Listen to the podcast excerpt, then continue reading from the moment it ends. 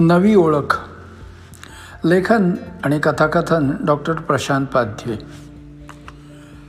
कधी कधी कळत नाही हिरा महत्त्वाचा की त्याला पैलू पाडणारा महत्त्वाचा हा प्रश्न पडण्याचं कारण म्हणजे हिरा जेव्हा लोकांच्या नजरेत येतो तेव्हा सगळ्यांना दिसतो तो तेजस्वी हिरा पण त्याला पैलू पाडणारा झळाळी देणारा मात्र अंधारात राहतो दुर्लक्षित राहतो.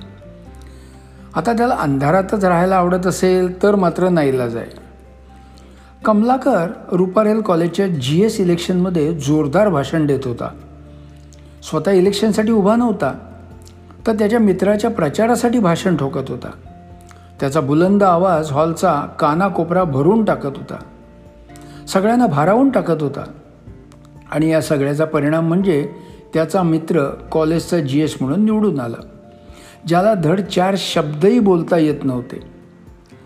खरं तर सगळ्यांना वाटायचं की हा कमलाकरच जी एस का नाही झाला? हा पुचाट मित्र हवाच कशाला? हे बुजगावणं कशाला? पण त्याला एकच कारण होतं. कमलाकरची आर्थिक परिस्थिती. इलेक्शनसाठी ओतावा लागणारा पैसा जो कमलाकरकडे अजिबात नव्हता. स्कॉलरशिपच्या जोरावर शिक्षण घेणं एवढंच त्याच्या हातात होतं. इलेक्शनच्या निमित्तानं त्याला जे पैसे आणि कपडे मिळाले ते त्याला पूर्ण ग्रॅज्युएट होईपर्यंत पुरले. आणि एक दिवस सर्वांनाच आश्चर्याचा धक्का बसला जेव्हा सोमेश्वर मुखर्जींचा मराठी सिनेमा कडेलोट रिलीज झाला. पिक्चर कसा आहे? स्टोरी चांगली आहे की नाही? हिरो कसा आहे? हिरोईन कशी दिसते? फाकडू आहे की नाही? हे कुणीच बोलत नव्हतं. लोकांच्या तोंडी फक्त त्या पिक्चरमधले व्हिलनचे डायलॉग होते. जबरदस्त आवाजात बोललेले ते डायलॉग एवढे फेमस झाले की सिनेमा राहायला बाजूला पण त्यातल्या विलनच्या संवादांच्या सीडी मात्र विक्रीचा विक्रम मोडू लागल्या होत्या. शोलेनंतर पहिल्यांदाच एका विलनच्या नावावर पिक्चर चालला होता. ही सगळी जादू होती सोमेश्वर मुखर्जींची. त्यांच्या दिग्दर्शनाची संवाद लेखकाची रेकॉर्डिस्टची आणि मुख्यतः व्हिलनचं काम करणाऱ्या नवख्या नटाची. मुखर्जींची नजर अजूनही अर्जुनासारखी होती. कितीही गर्दी असो गोंगाट असो आरडाओरडा असो त्यांना फक्त त्यांना हवं असलेलंच दिसायचं हवं असलेलंच ऐकू यायचं.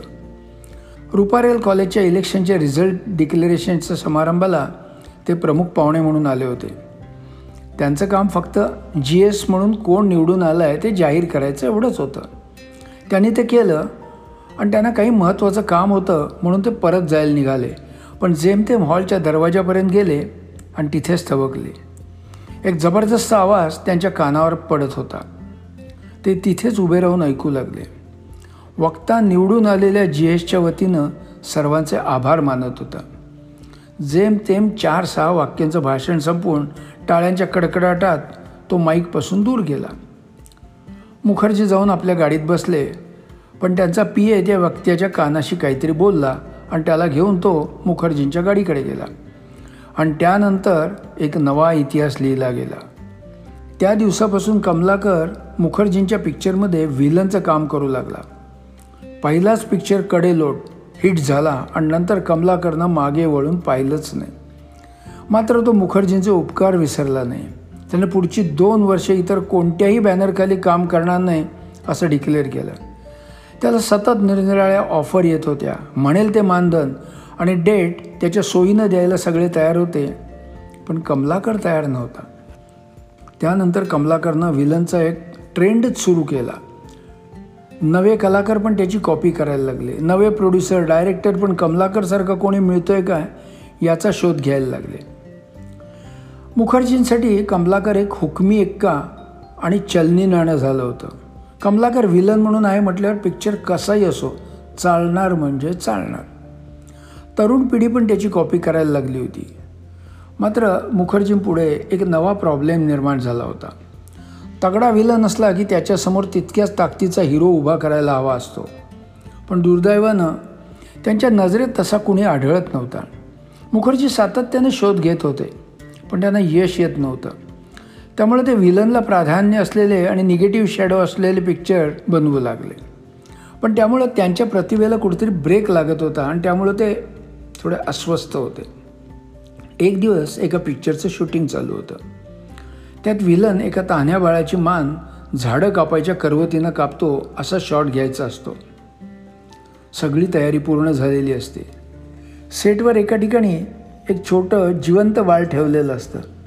आणि पलीकडच्या सेटवर एक त्या बाळाच्याच आकाराचं पण डोकं नसलेलं आणि रक्तानं संपूर्ण माखलेलं धड ठेवलेलं असतं.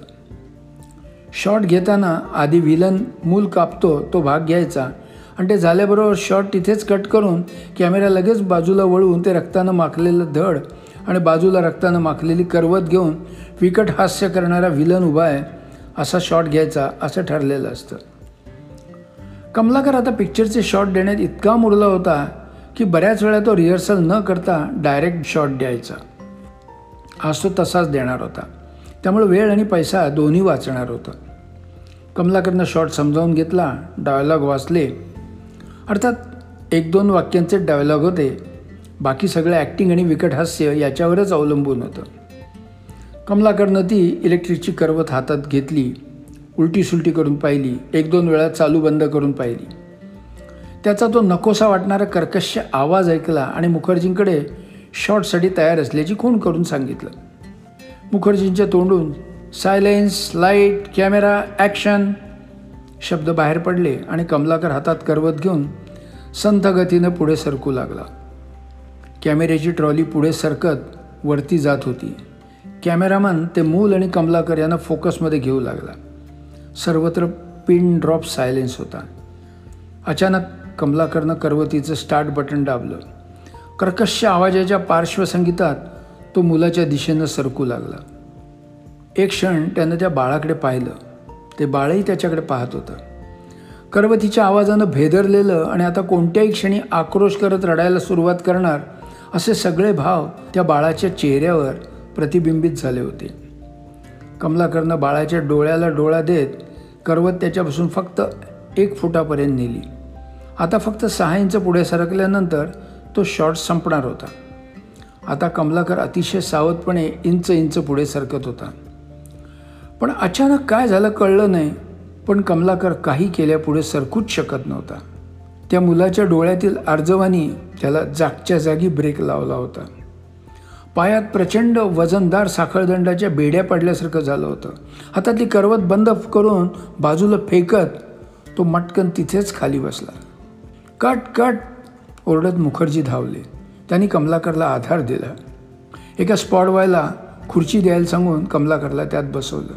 कमलाकर पूर्ण थरथरत होता आणि डोळ्यातून अविरत अश्रू वाहत होते. त्यानं मुखर्जींच्या पायाला घट्ट मिठी मारली आणि अस्पष्ट शब्दात बोलू लागला. माफ करा सर. पण पण मी हे नाही करू शकणार. मी इतका निर्दय नाही होऊ शकणार. माझ्यातला माणूस मला ते करू देणं शक्य नाही. सॉरी सॉरी खरंच सॉरी सर मुखर्जींनी त्याच्या डोक्यावर हात ठेवले पण कमलाकर परत परत तेच बोलत होता. त्यांनी सगळ्या युनिटला पॅकअपची ऑर्डर दिली आणि कमलाकरला उठवून आपल्याबरोबर गाडीत बसून स्वतःच्या घरी घेऊन गेले. ते आज एक वेगळाच कमलाकर बघत होते. शेवटी ते कसलेले डायरेक्टर होते. त्यांना काहीतरी वेगळंच दिसत होतं. दुसऱ्याच दिवशी त्यांनी एका नवीन पिक्चरची घोषणा केली आणि त्याचा हिरो होता कमलाकर.